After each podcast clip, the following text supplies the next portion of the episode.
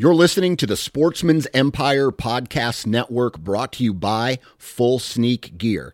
Check out their entire lineup at fullsneakgear.com. Also, be sure to check out our entire stable of podcasts at sportsmansempire.com. You're listening to the Sportsman's Nation Podcast Network brought to you by Federal Premium Ammunition and their new centerfire rifle ammunition terminal Ascent. Now, the terminal ascent has a slipstream polymer tip that helps flatten trajectories and initiates low velocity expansion at longer ranges. The terminal ascent gives you match grade long range accuracy in a bonded hunting bullet. And it comes in a variety of cartridges, including the 6.5 Creedmoor, the 280 Ackley Improved, the 28 Nosler, the 7mm Remington Mag 30 6, and the 300 Win Mag.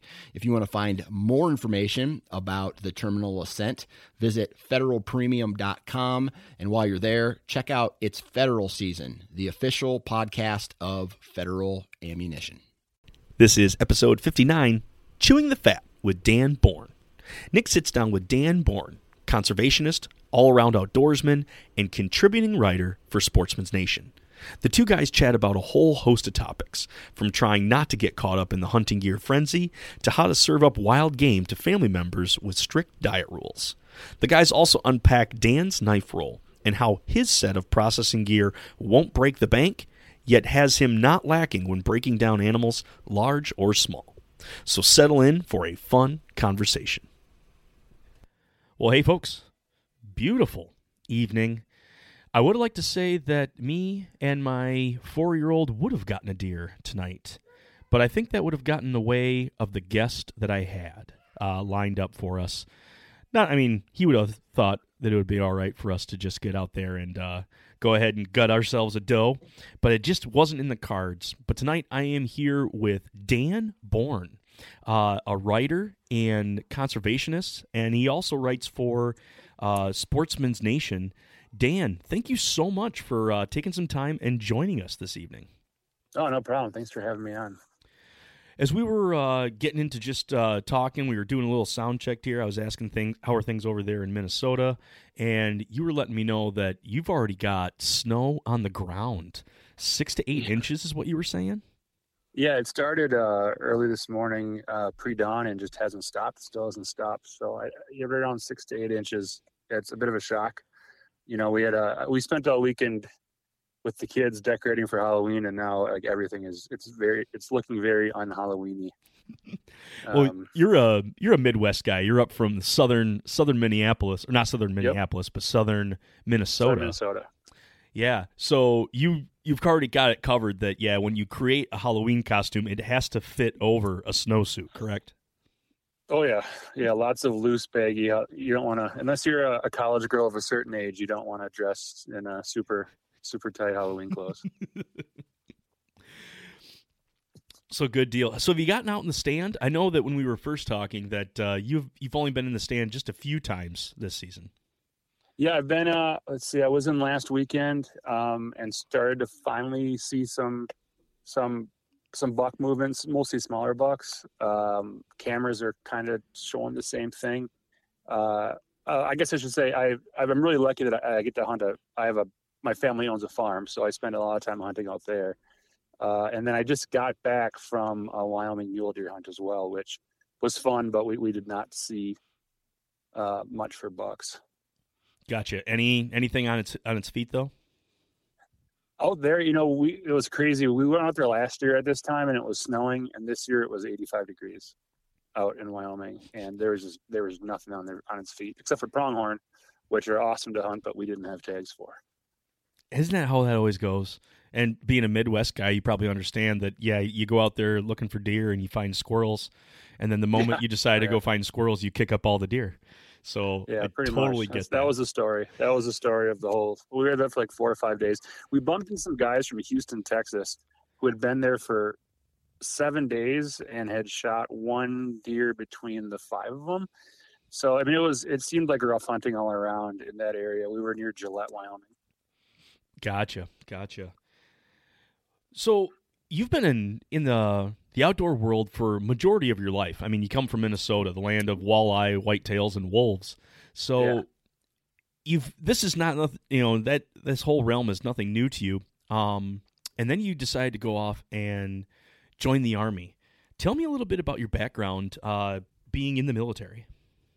Sure. Uh, you know, I, I was looking for ways to, to pay for college.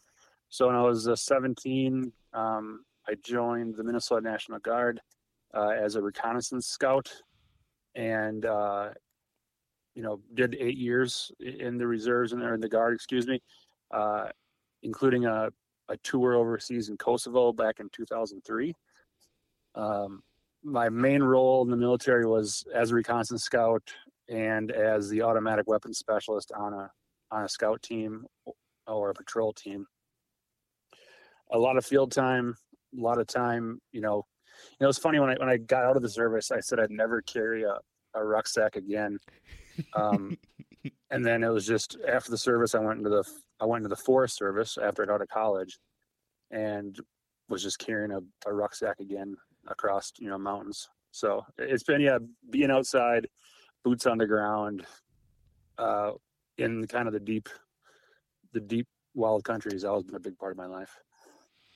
Gotcha. That's that just sounds. I mean, yeah, I, I'm not a military guy, but you know, carrying a backpack is is something that that isn't new to me as far as either carrying out into the woods or something. But at the same time, like I prep for these backpacking trips that will go on a week at a time, and you go off to, and there's usually an established trail, and you know, some of the hiking can be hard, but most of it's pretty pretty flat. But at the same time, we do that for enjoyment, where you're doing that for your job at that point. How is it is how is it to live out of a backpack for an extended period of time? Not just as like knowing when there you know when your start date is, but you definitely don't know when your end date is going to be. Does that really kind of like change the way that you uh, basically approach life at that point? You're really kind of like cutting things down to be very minimalistic. Yeah, you want to be you want to cut weight, but you also want to pack as much as you possibly can, like especially the comfort items.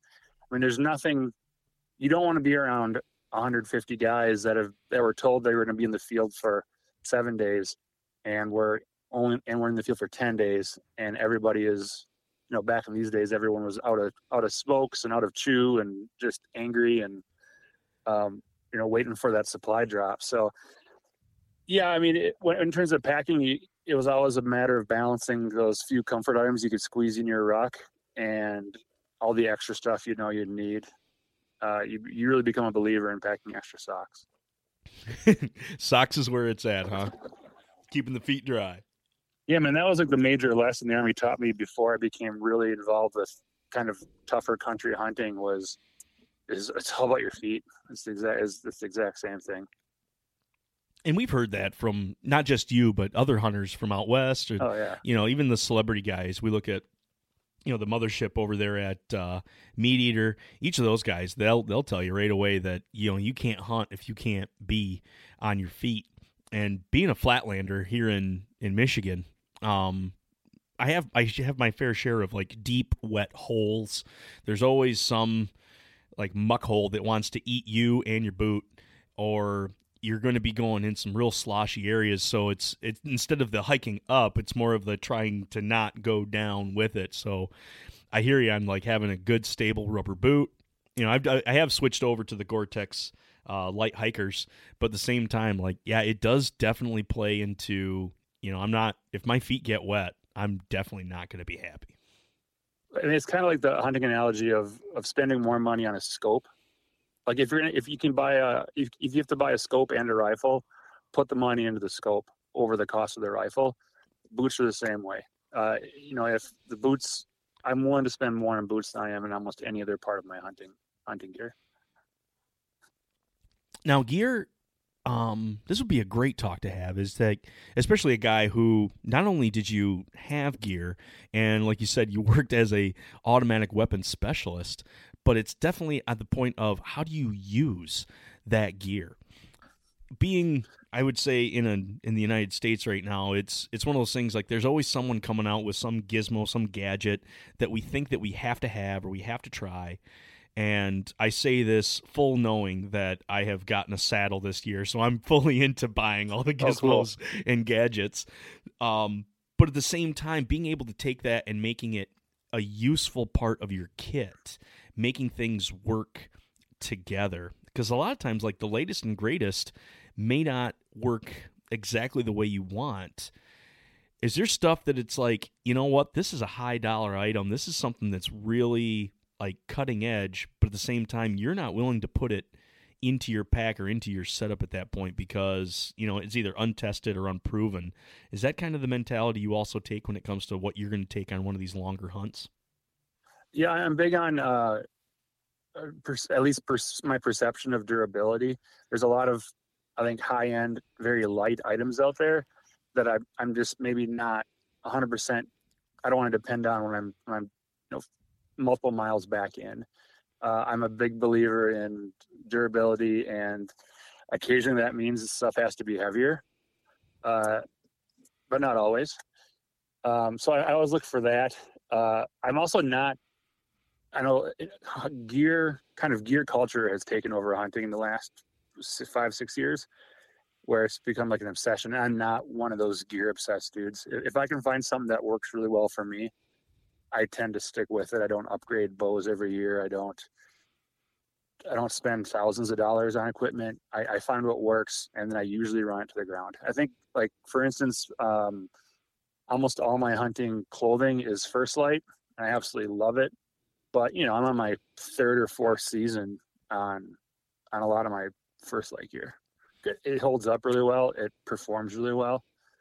Uh, yeah, maybe it's a little faded and there's a couple holes here or there, but uh, I'm maybe a bit of a cheapskate when it comes to gear.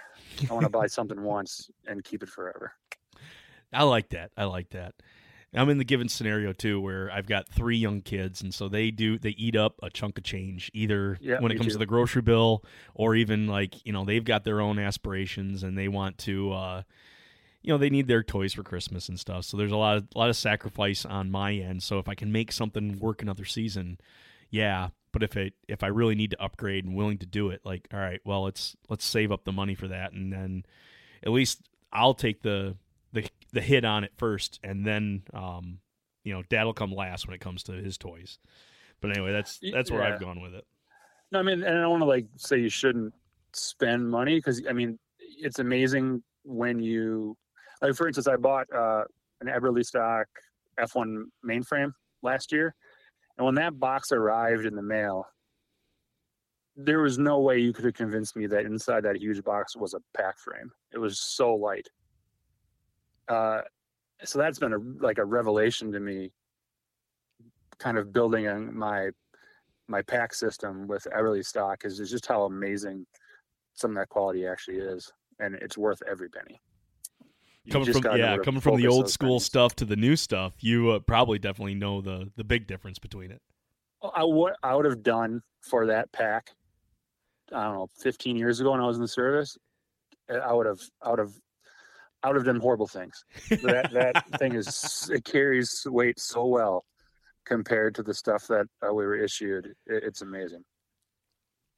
Well, hey, we've kind of like we've we've we've taken off a little bit on um on a little bit of some of your expertise, um, but not only just being in the service and then uh, working for the Forest Service. Um, you did some uh, environmental work for for oil pipelines and really being deep and stuff, and now coming full circle again. Now, what is your what is your day to day job right now?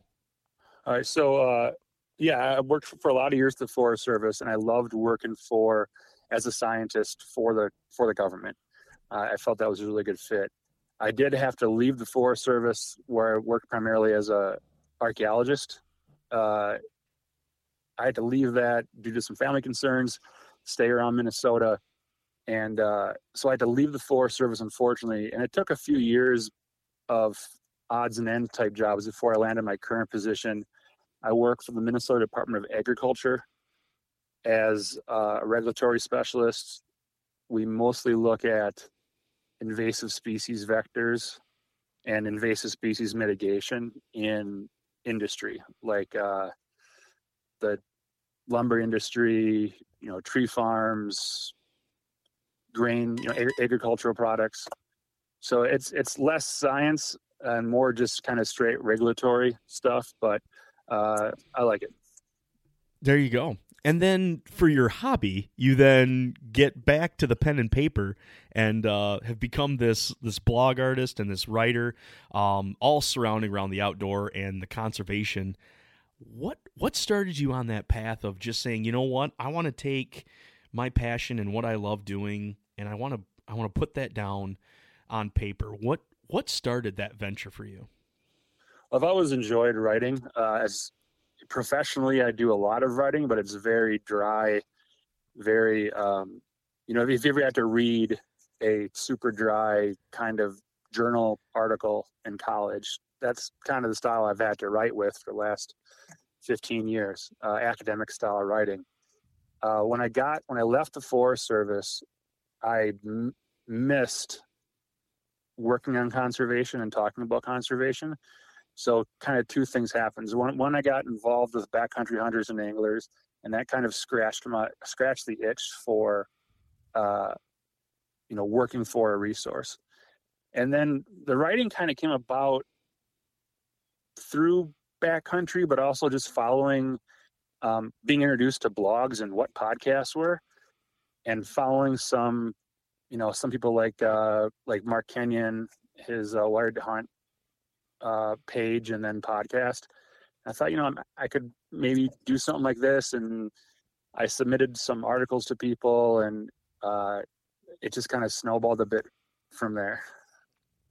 Nice, nice. I'm sure it's really refreshing to be able to take a subject that you love and be able to just expound uh, not only on facts, but at the same time add your personal twist into it instead of having to cite from your reference page where you got this data from on your, your normal workday stuff.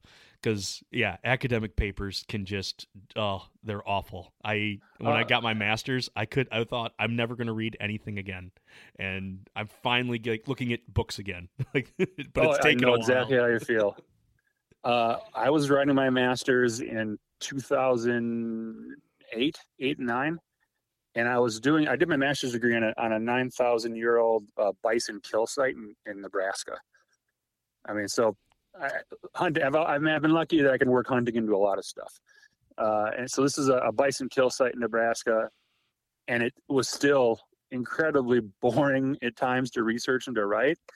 Um, so at that same time, I picked up Steve Rinella's American uh, Buffalo book, and and that was like such diametrically opposed in terms of style and enjoyability than all those journals were.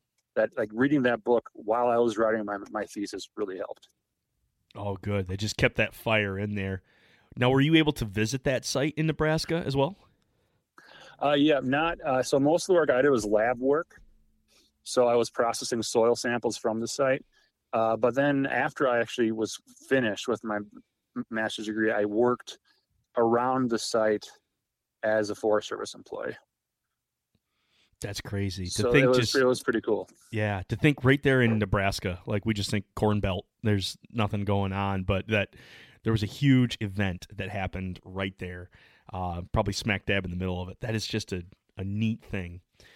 When you were doing these soil samples, was it basically just looking at like basically like you're just breaking down the soil at that point and just saying like, well, these are the min- mineral com- mineral compounds that are here, or was there something specific that you were looking for? All right, so i'll warn you, this can get kind of kind of dry, but I'll do my best to not make it too boring. So uh, we were doing uh, kind of a ecological reconstruction based off of microfossils found in the soil. So when a plant, so we do a lot of grassland studies uh, when a plant takes up water, they take up uh, silica as well. And at the cellular level, plants will, I think it's kind of like a defense mechanism, will surround themselves with this silicate. And when those plants die, that returns to the soil into the form of these microscopic fossils. And if you know what you're looking for, uh, which involves a lot of microscope work, you can get a pretty good idea of where what plant species these fossils came from. So we were looking at the we were trying to identify which types of plants were on the site when the site was formed through looking at these microfossils, which just involves taking your soil and running it through all these chemical compounds and processes until nothing is left but these tiny glass fossils. Wow. If that makes sense. And people say that conservation is just a surface level thing, you know? oh yeah, it, we were nine thousand years deep in that, so it was it was pretty cool. That is awesome. So doing some doing the writing, um, and then yeah, joining joining backcountry hunters and anglers uh, got you fired up um, for really kind of taking this this step into that. Um, have you done anything? Um, what do I want to say? Administratively with BHA, or have you just been a, a member and um, yeah, just a member of the organization? Uh, up until about well, about six seven months ago, when all this COVID stuff started, I was a board member. Uh, I was a board member for the Minnesota chapter for uh, two to three years, and um, just coincidentally, around six months ago, I decided it was time for me to kind of step down and and um, I'm a big believer in term limits and constantly putting in new, fresh faces. So I felt like I'd, I'd done what I wanted to do there and was feeling a bit stagnant, which is on more on me than it was on BHA. So decided to step down and, and just remain a, a very active member. Gotcha. There you go. No, I totally agree with that. That it's sometimes people get comfortable, and then when things get comfortable, nothing moves, nothing shakes, and everything just kind of stays stays the same. So getting some fresh blood in there is a is always a good thing. Yeah, it's been a great. It was great to be a part of that and to be to still be a part of it. Uh, in terms of writing, it certainly introduced me to a lot of people, uh, and uh, there's a lot of great voices within BHA uh, that I look up to, whether they know it or not, as, as, kind of mentors. You have like your Hal Herrings, uh, Ed Arnett with uh, the uh, Theodore Roosevelt Conservation Partnership. Um, just a lot of amazing voices within BHA and surrounding BHA. Uh, you know, all the way up to uh, Jim Posewitz, who recently passed away. There's so many uh, voices and personalities that you can mine within BHA that will just expand your knowledge base exponentially that you would never get otherwise. Yeah. I I joined BHA myself. Uh, when was this? Three, three, four years ago. Um, mainly because I was like, well, it's not a specific. Uh, it's not geared towards a, a specific game animal. I found it being more of a wide range, and I was like, you know what? I'm I'm looking to broaden my own horizons. This might be a great venture um, to step down or step into. And mm-hmm. my my biggest focus for uh, becoming a hunter was really surrounding sustainability when it came to food at that point. Yeah. Is that I mean, granted, that's that's my this is what the whole podcast is about is you know eating your game, but that was uh, my real like I, I want to figure out or be able to basically have a platform or even just hear more from folks who understand a little bit about sustainability in their food and how this is going to basically just help them and their surrounding food chain.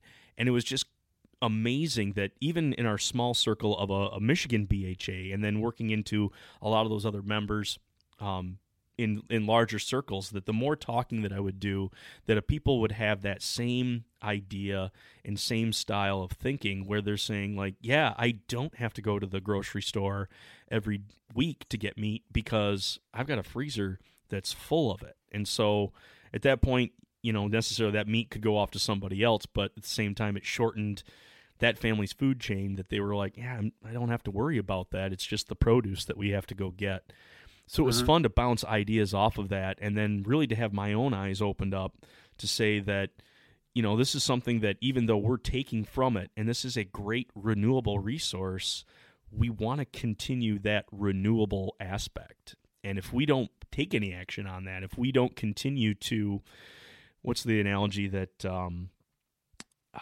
oh, I've used it a couple times and I forget the gentleman who did it. Where you know you, are always improving the pump, but you're not improving the well. If we don't take uh, care of that, all the Leopold, I think Leopold. There we go. If you don't yeah. take care of that that well, you know your pump is basically going to dry out. So I really liked how more and more people have been voicing that as well, and that conservation isn't now just something that isn't heard of or it's just by uh, hunters and anglers, but I think it's becoming something as much as we don't want to make it a political player. I think it's becoming something that's really that people are becoming to notice. Yeah, and I think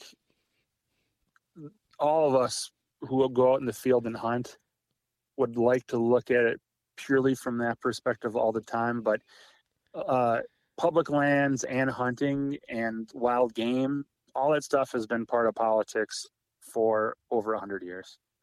You know, it, it pops up in different ways, but it's always there. Whether whether it's a huge thing like the Pittman Robertson Act being passed in was it 37, 38, to you know, to have, I mean, the fact that you have politicians that will throw on, uh, you know, go to the store quick and get some pheasant gear just for a photo op to try to appeal to hunters shows that hunters and hunting have been part of the political sphere for a long, long time.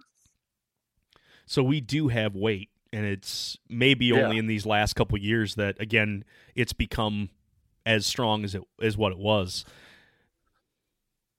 Yeah, and I think str- a- a- and more laser focused on. I mean, there is a long history of organizations that are focused on this on single animal species, like you mentioned, but uh, now we're almost is BHA especially is really good at being laser focused on a broad thing, which is landscape, landscape use, and landscape preservation. Well, good deal. Kind of taking a, a hard shift over here. Um, we we did talk a little bit about uh, food and sustainability, Yes. and going through uh, again going through your articles. You, my friend, you know your way around the kitchen pretty well. Uh, you have an osobuco recipe um, posted on our sport on the Sportsman's Nation. Um, that's a nice little dish right there. and you know that it's it, now that we mentioned that one that was one of the so i grew up in a hunting family. We always had wild game meat. We ate a lot of venison. We still do. We eat a lot of panfish you know being fishermen in minnesota. But i mean even in college i very rarely bought beef. We always had venison. Um, when i was growing up but with that i got kind of limited to you know the three or four dishes that I grew up with and didn't really change much. And then you know a lot around the same time all this kind of stuff happened with getting more involved in conservation. You just naturally want to expand how you use the resource. And that also, also osobuco recipe, which is kind of a a combination of I think one of Hank Shaw's recipes and one of Rinella's recipes. I mean, osobuco it's it's just you can't really give it to one person. It's it's a, a known dish. But I drew a little bit of from each uh, from those two individuals specifically, and that just opened my eyes. Like prior to that, it makes me wonder how many shanks got thrown in the grind pile or didn't even get used by the pro- by a, a processor I sent a deer to. And from then on out, I was like, never again. I'll if I take my I'll take deer to a processor, and before I do, I'll cut, I'll just cut the shanks off myself. There you go. Just so you can hold on to those. I I have recently proclaim, proclaimed the shank as my favorite cut. Mm-hmm. Um, I mean, right up there with backstrap and tenderloin. Uh, we've we've really jumped on the barbacoa aspect. You mentioned, uh, I would say, the man, the myth, the legend, Hank Shaw, and that was one of his first recipes that I grabbed onto. Granted, I first started with two chipotle peppers, just the peppers, into because again, we're from the Midwest. I'm from Michigan. I can't handle a fresh jal- fresh I jalapeno. went, I went the opposite direction. I read the instructions wrong and put two or three cans in there. Oh no! jalapenos. and I was like, hey, I I reached out to Hank. I was like, I think I did something wrong. Uh, but uh, I ended up fixing it just by, by just adding a lot more meat to it. But you know, that recipe in particular, Hank Shaw's barbacoa, that is my go-to for introducing people who've maybe never had wild game to wild game. And that, that dish just goes over so well wherever I take it. It is. It's such a. I mean, the you pull that out and you, you know you shred it at that point, and there's just so much velvety liquid goodness that even is just dripping off the meat. I mean, you already need two uh, tortillas just to get enough on there to make it really worth your Mhm. while on there. So yeah, I'm glad to say that we've uh, we've got the same same love of shanks there, especially from from Hank. That is a dynamite recipe that he's uh, that he's put together. Um, what is your strangest cut that you had the uh, the opportunity to cook up? Ooh, let's see. Uh, probably the strangest meat for me I've ever had was I, oh I didn't prepare it was a mountain lion a few years ago, which you know I'd never been too interested in, in hunting lion before, and then I got a chance to eat some lion, and, and I thought, well, I could definitely go out and hunt mountain lion now. Uh, that just made the taste. You've got the hunger now. yeah, I was like that, that kind of provides that final connection. You know, it's kind of like I've never gone bear hunting. I just need to get some hands on some bear meat and make some great bear meat dishes, and I'll get I'll get hungry to go bear hunting then. I'm sure. Uh, so that's probably my strangest. But in terms of what I usually make, you know, I think it's not as strange as it used to be. But my family specifically, absolutely, including my kids, I have uh, a let's see, a six, five year old, a seven year old, and a ten year old, and they go absolutely crazy for deer heart. Fried deer heart is their favorite dish, which I think is probably pretty unique. They're probably the only kids in their class that that rave about deer heart. Yeah, uh, with the with the addition of I would say just social media and everything else, um, yeah, a lot of that fifth quarter has really come back, especially the heart. The heart's probably the easiest way to get into, you know, the the insides, just because it is a muscle at that point. Are you squaring up just some rounds off those? So you're taking that heart and you're just going by cuts, or are you dismantling the whole thing and then just doing small pieces? So uh, I think one of the besides tasting awesome, I think one of the reasons my kids like heart so much, just like I grew up liking heart, was there's a certain amount of uh, like tradition or ceremony surrounding it in our family. Growing up, we ate heart at deer camp, the last end of deer camp when we were butchering. As our deer camp has kind of broken up over the years, we now do heart Christmas Day. We save them for Christmas after everyone's done with all the Christmas stuff, we go out to the garage. My my grandfather, so my kid's great grandfather, he, he brings along his old fryer, and we just we just cut them up thin, dust them in seasoned flour, and cook them super hot and super fast in butter. Oh, And, uh, nice. So just a, a legit deep fryer right there at that point. Yeah, and it it's got all this, you know, from my my at the time six year old or five year old getting his first pocket knife and helping my grandfather, you know, cut up the meat. There there's a certain amount of of ceremony that goes with it. I think that adds to it. But at the end of the day, it's just a damn good cut of meat too. It is. It's super unique, and I'm glad to hear that. That's that's good. That's kind of our our deer camp. My group of buddies, uh, we we can't really find time to do our deer camp when we've uh, we've all got jobs that are right on site. We've all got kids, and so for us to just kind of get away for an extended weekend during the season is difficult. We have found other ways to get away. Uh, we do that total archery challenge in the summer, and we get away for a long weekend, and that's been helpful. But yeah, we'll do just like one evening where we quote unquote call it deer camp. And yeah, everybody brings their hearts and we just do the rounds, rounds with onions. And that just seems to go yeah, over so well. But yeah, I'll have to give the deep fry a, a try. That'll be something different. I bet you I can get my in laws to even uh, get a get into that a little bit. They're they're not opposed to uh, venison, but yeah, anytime I bring something weird out, they're uh, they're always a little side eye side eye at it. I was I was surprised that my kids liked it as much as they did. Uh, my you know, I grew up in a in a hardcore hunting family. My wife grew up vegetarian, so when it came to our kids, I didn't quite know which way it was going to go. My wife now eats like uh, sh- chicken and fish, but she doesn't eat red meat. So, um, I wasn't quite sure how to work with the kids, but before they were born, I could get by on one or two deer a year, and now I'm noticing I need at least three deer a year. So they're eating it for sure. And it's only going to get worse. You're going to have to up it to four and maybe get a couple of them involved at this point. Oh yeah, my ten year old needs to hurry up and turn twelve so I can get her through gun safety and out in the field.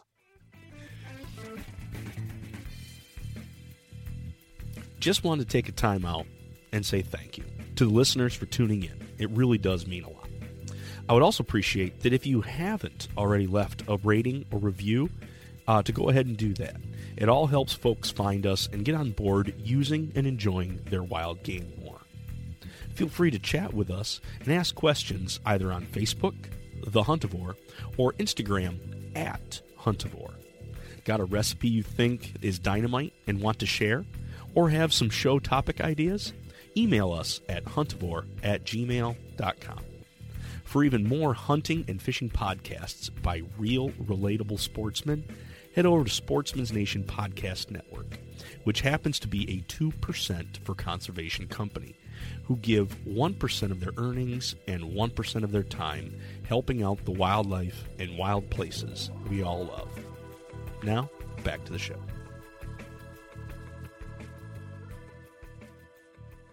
Well, good deal.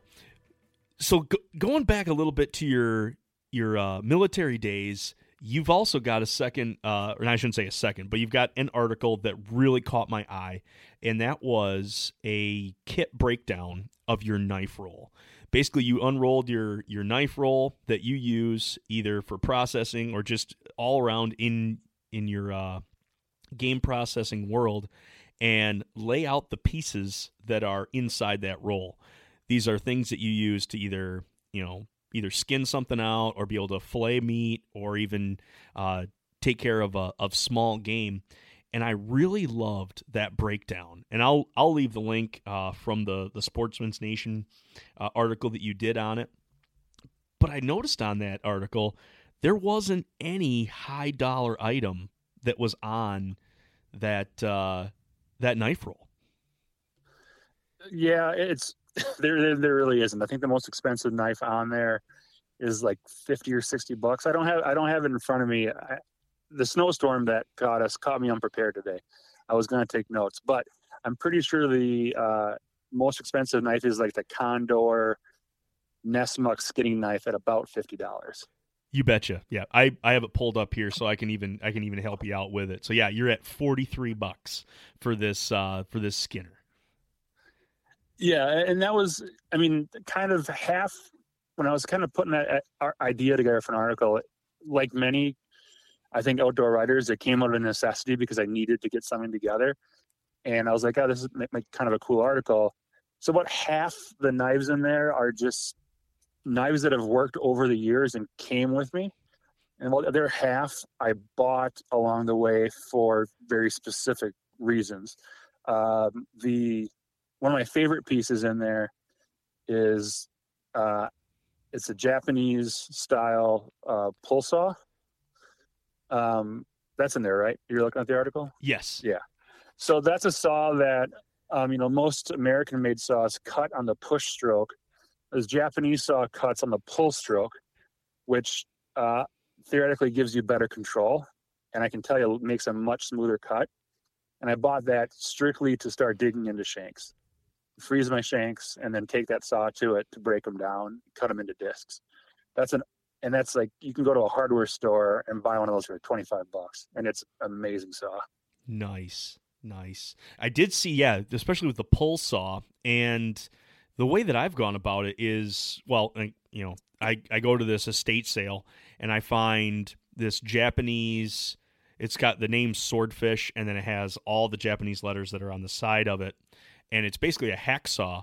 But the cool yes. part of it is that it's the way that you put the blade into it is you can flip the blade back and forth, and it'll flip, and it'll basically you can have American style where it's on the oh, push, oh, cool. or you can have it on the pull granted, it's not made for meat at all. It's designed for woodworking. But oh, I'm like, mine. this thing, and it was all chromed. I shouldn't say chromed, but it's all nickel plated. So I was like, yeah. this can go through the dishwasher. I can clean this up. You know, blood's not going to stick to it. I'm like, this is going to be a great find just for that. And I picked that up for five bucks.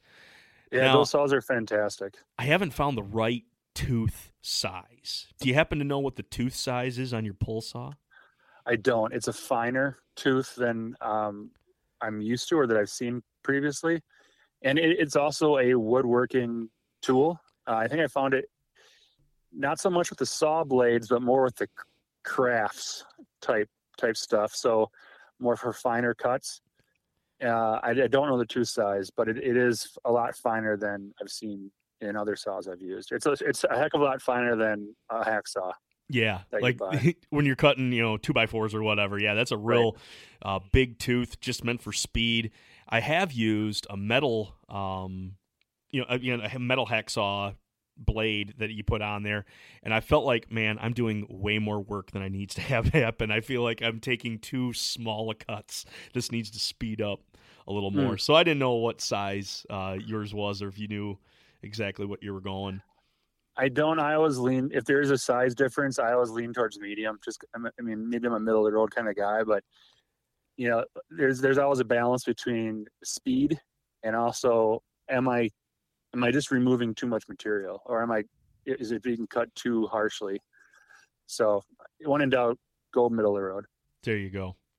So when it comes to your shanks too, you're using the pull saw. Have you you've frozen your shank? Did you pre-cut the meat and then freeze the shank so that you only had to cut the bone, or are you cutting through bone and meat at the same time? I'm cutting through bone and meat at the same time. Yeah, I just when I'm butchering a deer, I you know package the shanks up, throw them in the freezer, and then when I'm ready to make the dish, whether if it's a whole shank, uh, you know, you just use the whole shank. If it's if it's ossobuco, I'll just I'll cut through it um, in one piece. Gotcha. Yeah, a friend of ours um, on the the Bowhunter Chronicles podcast, we went back and forth, and I because he was asking me, "How do you do yours?" And I said, "Well, I tried freezing mine at one point, thinking I was taking a shortcut, and I think that's where I really fell into too fine of a tooth when it comes to sawing because Mm, yeah. that, that I was making more pink goo, um, and then thawing the the meat due to friction at that point Right. where he went the opposite or I mean he had his fresh ones but he's like man I got to speed this up cuz I can't I can't hold it still long enough so he ended up he taking a hatchet to it and then smacking it and basically just making bone shards all over so neither one of us had a home run with it presentation was not good torn it apart. I've always torn whenever whenever whenever I've tried to cut them up fresh. I feel like I'm tearing way too much meat up. Yeah, they do. They fall like you you start pulling off. It's almost like that calf piece, especially on the hind. You want that to Yeah. stay attached, and it always seems to be uh, popping off. I end up having to tie each one, which I don't think I should have to do that. But anyway, that's where I end up going. I mean, if you look at the the kind of um, how a, a shank is built, it's a lot of individual pieces connected by tissue. So, if it's, I guess in my opinion, if it's room temperature, it's going to be a lot more wiggly and hard to work with than if it's just frozen as if it's one solid piece. So I always go frozen. Sounds good. I do like the contrast though that you also put on here. You, that you have the old hickory butcher's knife. That's just an old school piece that I think that every grandfather seems to have in some drawer someplace. But then you've also went with a uh, space age Dexter. Well, Dexter's been around for a long time too, but they've really come a long ways with their their poly handles. Um, that, is that your go to boning knife? Is that Dexter? Yes, uh, for sure. And the old hickory definitely brought back memories. So I just I bought it because I was like, I remember my, my grandparents having. I think everyone's grandparents had a set in the seventies and eighties.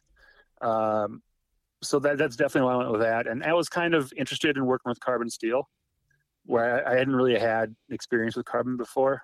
Um, but the Dexter I picked up as someone recommended it to me.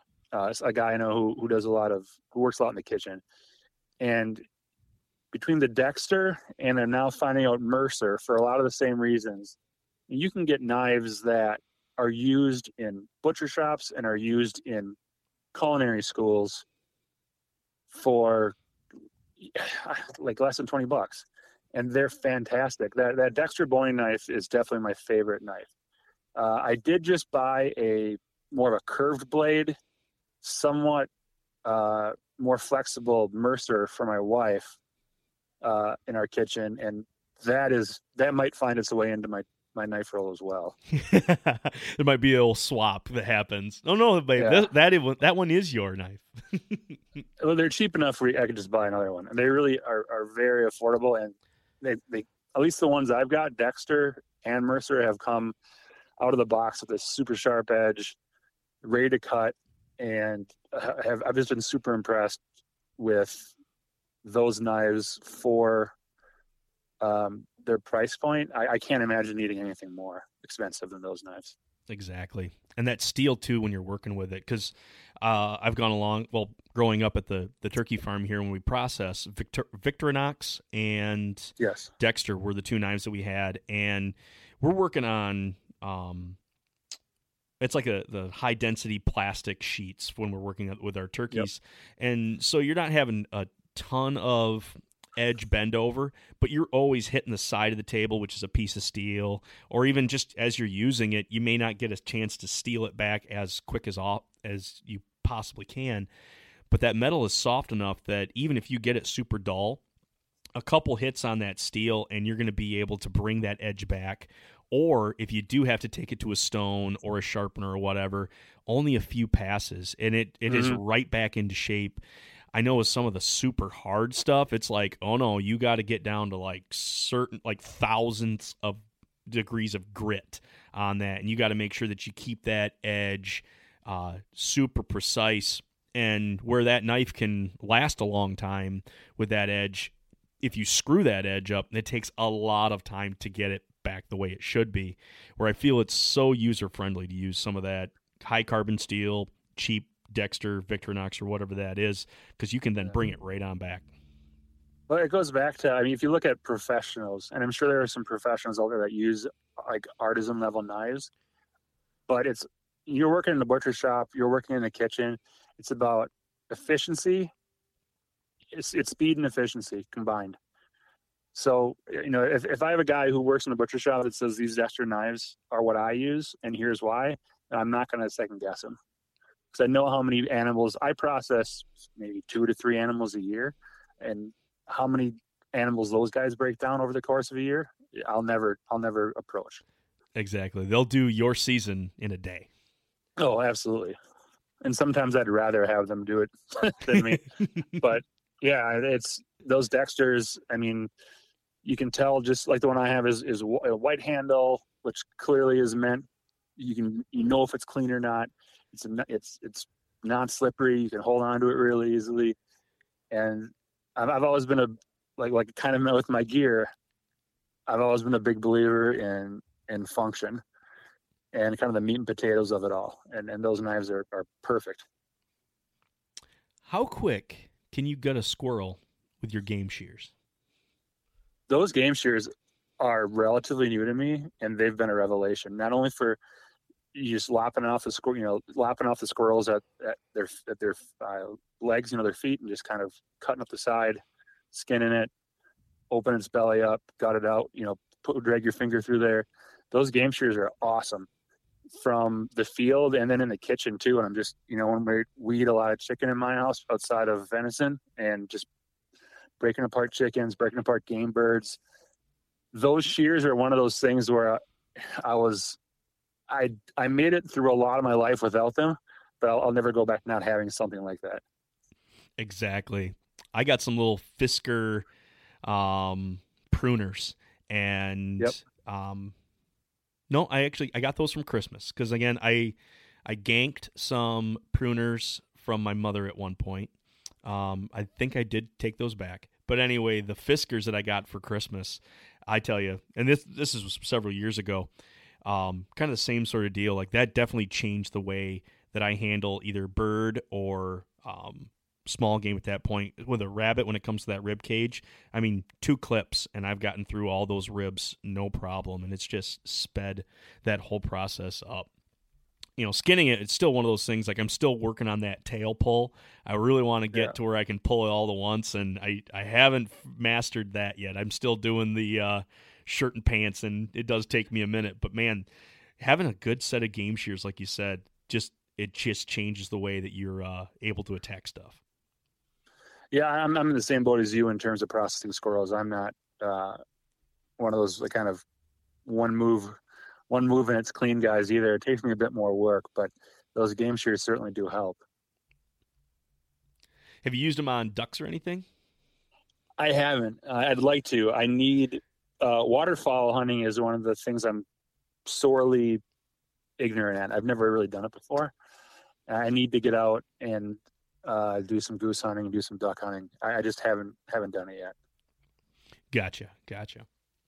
Well, I do know the two two big uh, species that you you've talked about, at least uh, from your Sportsman's Nation uh, side of it, is the venison and the wild turkey. And I know we are in season right now, but we are now approaching uh, the two dish breakdown. This is the crescendo of our show here, Dan. Give me a wild turkey dish that is just your absolute favorite. Oh boy. Uh, oh, there's the. I'm starting to like more and more like Shanks is utilizing the leg for turkey legs for things that otherwise, you know, a lot of some guys may leave them in the field. And oh boy, so like I love like a shredded turkey leg carnitas, going back to that kind of uh, um, barbacoa recipe. That makes a great if, if you, if you don't want to use uh, shank or any part of venison, that kind of barbacoa recipe works great with turkey legs. And you might as well throw the thighs in there with it. You betcha. You betcha. Growing up on, and granted, my birds uh, at the turkey farm are all domestic. They're the big white ones. So size yep. is definitely, uh, size and age are on their size or on their side. Um, but yeah, something that's just, you know, slowly done like that my yeah, doing like a split pea soup, but at the same time you've done the carnitas mm. or the you've slow cooked that leg and just shred it and throw that all in there. Oh man, just adds so much body to uh, something that would normally just be a soup. Now you got some base behind it. So I'm glad you're adding on to that too. I mean, the breast is always good, and everybody's gonna love, you know, schnitzel pounded thin. But yeah. when it comes to really adding flavor, I mean, you're putting basically hard work uh, into a dish not just your hard work but that bird's hard work because that's a hard worked muscle on those uh, wild birds. Yeah man they work for a living that's for sure. Uh, you know the, the more and more i i learn to cook uh, outside of what i grew up with and utilize different cuts to me if you give me a bottle of red wine and some thyme in the uh, you know in the cooker and you can you can make a lot of meat that other people otherwise wouldn't think of taste really good, whether it's ribs, shanks, legs, you know, slow cooked in a bottle of red wine and some broth and um, some spices, and it you can turn something around pretty pretty well. Dan, I've, I've already got an idea for you because I, I did talk to a guy that is deep in the um, waterfowl world and he said that he was ashamed to know of all the leg quarters that are left uh, out there in the field. That I think that's probably your next article is to our waterfowling friends. That you know you just said it right there. Hey, just a slow cooker and some wine and time and you're going to be able to make something amazing. So there's your next mission. I'll I'll start writing it down. It really is uh, like like if you go back to the osso buco, right? It it looks so much like fancier than than it actually is. It's a very simple dish to make, and anyone, I mean, anybody uh, that can have the ability to go out and hunt wild game can cook wild game. It's not that difficult. It's just using the right. Um, it's using the right methods on the on the specific cuts of meat. Yeah, this is going to be a tough one, and I'm we might have to we might have to alter it because I was going to go with a wild game date night. But you said yeah, your your wife your wife's a vegetarian, or at least she's now opened up to uh, not red not red meat. But it, it, it, I'll just I'll cut you off right there and say uh, again, Hank Shaw's uh, General Tso's pheasant. Uh, over rice is, is amazing. That, nice. That's my go-to. There you go. And and she does enjoy that. Oh yeah, she loves it. Yeah, that's why I need to get into more water because she's all about the birds. You know, she likes the wild turkey. When I bring pheasant home, she likes pheasant. So I, I just need to get into waterfowling so I can kind of expand our freezer a bit. There you go. Give yourself some more options. Right. So yeah, she did try okay. squirrel. I think she thought it was a chicken wing when I made it, and she she begrudgingly said it wasn't as bad as she thought it was going to be. Well, hey, good on her for for trying it out and for being like, you know what, this is important to him, so I'll do a no thank you bite. Good job. You know, it, she's it's just when you grow up, uh, you with her with being a vegetarian and growing up vegetarian, it's not it's less about the politics behind factory farm raised meat and more just about it's just strictly a textural thing. She has never grew up getting comfortable with how red meat kind of that mouthfeel. So um yeah, I don't know. It, has been interesting being married now for 12 uh 13 years how the way she's the ways she's found her way into wild game eating was very different than I did, but it's probably more representative of a lot of uh, adult hunters these days.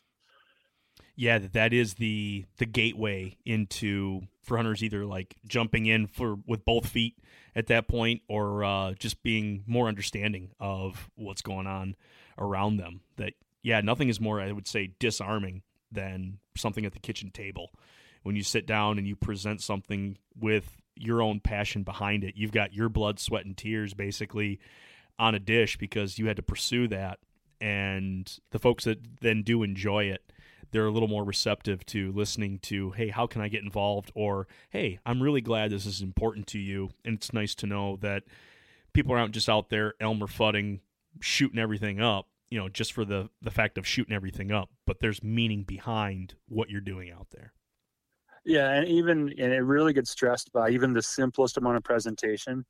Uh, I mean, a lot of that, a lot of those lessons might be lost if you're just tossing a bunch of burger into like a goulash. But if if you have a, a spring turkey that you're also serving with some morels you foraged or some you know ramps, it, it just it looks fantastic. It tastes fantastic. There's undoubtedly a great story behind it. Uh, you know, we did a, a dish for a, a wild game cook-off one time where we we basically made a deconstructed version, if, if you want to call it that, of shit on a shingle or SOS, and we used um, which I'm sure you're familiar with, you know, chip beef on toast. Yeah, we did um, uh, corned venison that I had shot on my farm, uh, and we served it with uh, on you know Minnesota wild rice bread with a white sauce made with morels. You know, those morels literally came from the same, you know, within 200 yards of where I shot that deer. So it just does not get more local and homegrown than that. That is so cool. Yeah, don't tell anybody where those morels are at. I tell you, getting any information out of mushroomers, that is incredible. Like, I want to get into finding those, and I want to find my own honey holes but at the same time, it's like to get a lead, man, you almost have to sell your soul just to uh, uh get yeah. any lead. Our farm is owned by you know it's a family farm that's it's been in our family since the 1800s, and so right now six families kind of of own it and we we use it and we all use it for our own reasons. Um, and morel hunting is, I mean, it is like a it is a contact sport almost. So people are racing out there to find them. It may, it may cause arguments amongst you know amongst family members because everyone is just morels for a certain amount of our family. I think morel hunting is more important to them than than even deer hunting. Like they love morel hunting.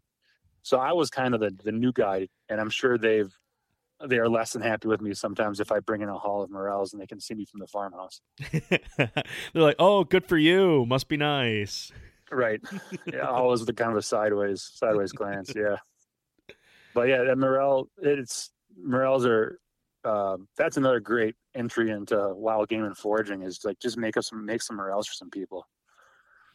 Yeah, you can't turn those down. And man, I tell you, the the tenderness and then just the meaty flavor you get from those it's it's a very good dish. That'll be a great segue into rather than a date night. This is your family members finally sick of you. They are done with your business of going out and getting morels and they are they're putting an end to you. You're going to the firing line here in the morning, but you get one last meal. This is your last meal request here, Dan.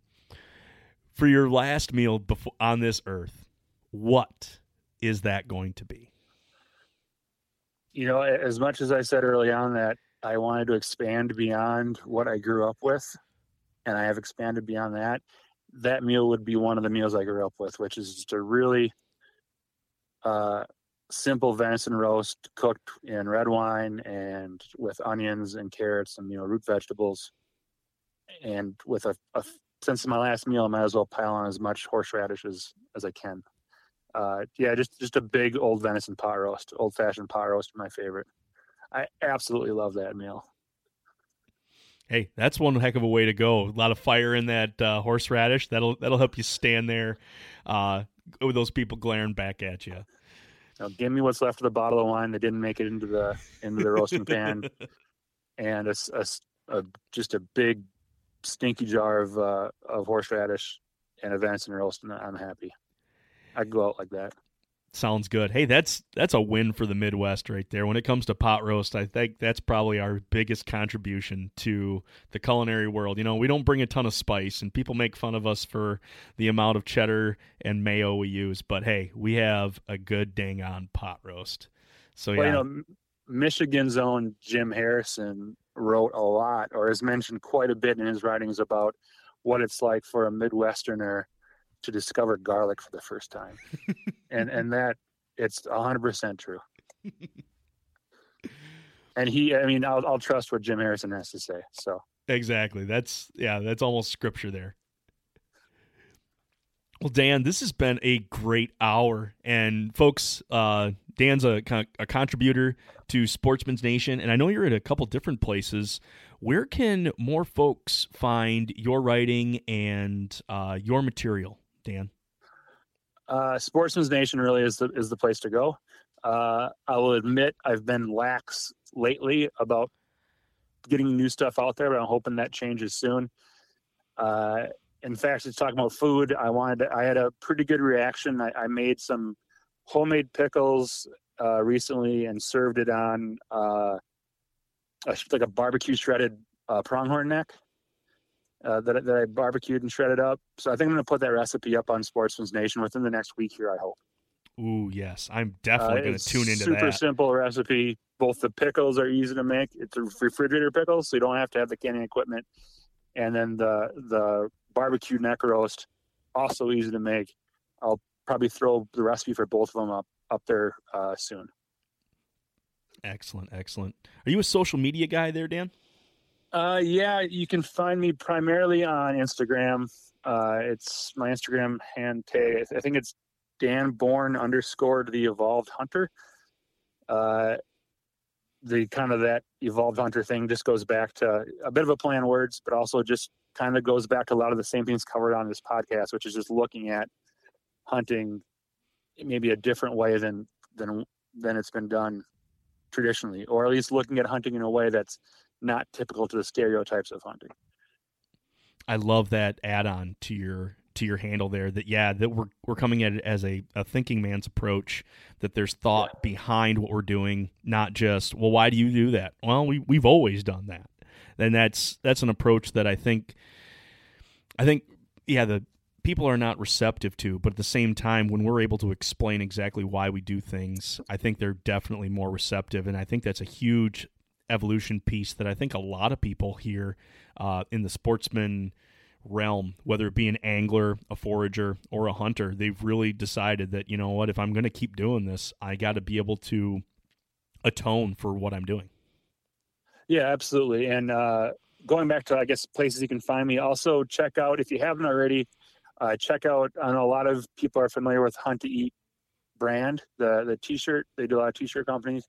They do a lot of work on the conservation end that I look at them almost more as of a conservation kind of funding source and by selling t-shirts. They do so much work. I've done some writing for them. They have a pretty good uh, kind of blog section on their website as well. And they've got a, quite a few. I know you've had some ambassadors for Hunt to Eat on the show previously.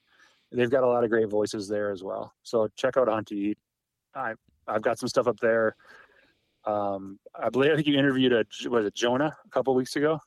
Yeah, yeah, Jonah. He's actually not too far from from where I'm at, so I'm hoping to hook up with him here after the uh, after the season and and maybe come up with something. that dude's Instagram page fascinates me. He's like the, the scale yeah. of which he does uh, kind of home gardening is is is amazing. it's one of those things that you uh, you want to achieve this. It's like what what is Jonah doing today? You almost want to have that bracelet, you know, instead of yeah WWJD. What is what would Jesus do in this scenario? What would Jonah do? we we put in our first garden this year, uh, largely because I'm home working from home because of uh, all this COVID stuff. So I mean, I also have like six garden boxes, and we've expanded on it.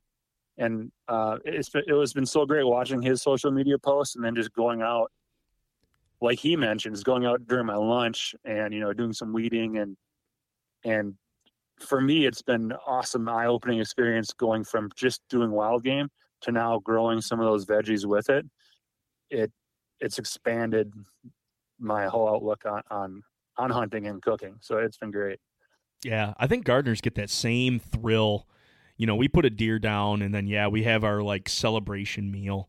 And gardening just adds that second layer of not only did I harvest the protein from this, but now I'm going to stew it in tomatoes that I myself grew, you know, roughly, you know, you're talking maybe tens of hundreds of yards from where the deer was harvested. And so you just end up with this really neat story behind the meal at that point. Granted, you know, you serve it to like your 10 year old and they're going to be like, eh, yeah, it's okay. But they'll get the story later in life, I guess.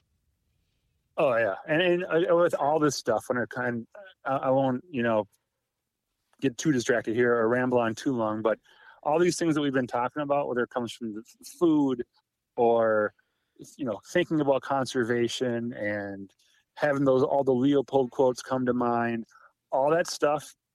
Once you start absorbing that, it makes your experience in the field so much fuller. You know, and it's kind of like going hunting like the first time I went antelope hunting, I didn't know anything about antelopes or pronghorn, right? So yeah, fine, it was fine hunt with a good time. But then after I the next year I came in, I read a bunch of books on pronghorn, I watched a bunch of hunting videos, I know their history. And from the moment you first step out in the field, all that extra knowledge just makes your direct experience so much more fuller.